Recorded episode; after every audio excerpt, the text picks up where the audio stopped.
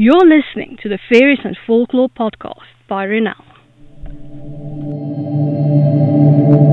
I'm dark fantasy author Ronel Janse van Vuuren. With nearly a decade of digging around in dusty folklore books, researching creatures of imagination that ignited my curiosity, I'm here to share the folklore in a nutshell and how I reimagined it for my writing in An Origin of the Fae. This is the Fairies and Folklore Podcast.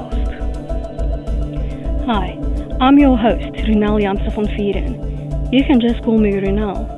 In today's episode, we're continuing our exploration of the Fae realm. This episode is brought to you by my Origin of the Fae book series. You've met them on the podcast, now see them in action. Go to rinalthemythmaker.com forward slash Origin of the Fae series for more. And remember, that's Fae with an A E. You can now support my time in producing the podcast, researching, writing, and everything else involved by buying me a coffee. This can be a once-off thing, or you can buy me coffee again in the future at your discretion. Go to buy me a coffee dot com forward slash Rinal to support me.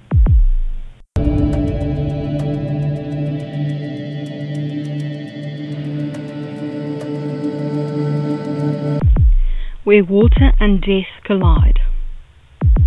For the most part, water is seen as life, from the amniotic fluids before birth to the nourishment it provides throughout life. Water is essential to our existence.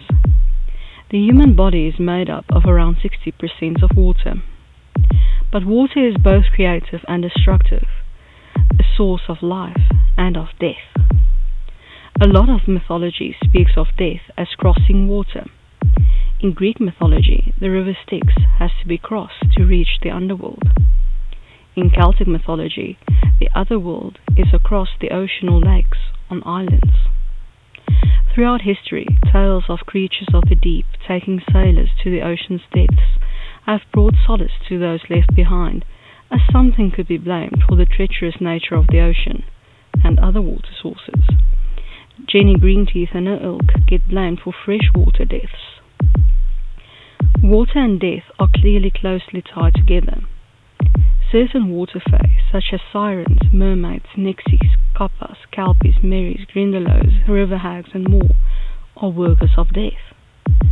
Some merely through their actions, while others, such as merrows, keep drowned souls until they can be taken to the other world. Now that we've looked at water fae in previous episodes, we can move on to other workers of death. I hope that you've enjoyed this episode of the Fairies and Folklore Podcast and that you've learned something new about fairy. Remember that you can get a transcript of this episode in the description. If you're new to the podcast, why not go and grab your free copy of Unseen, the second book in the fairy tale series, on my website, rinald the myth maker dot com. Loads of folklore, magic and danger await. Take care.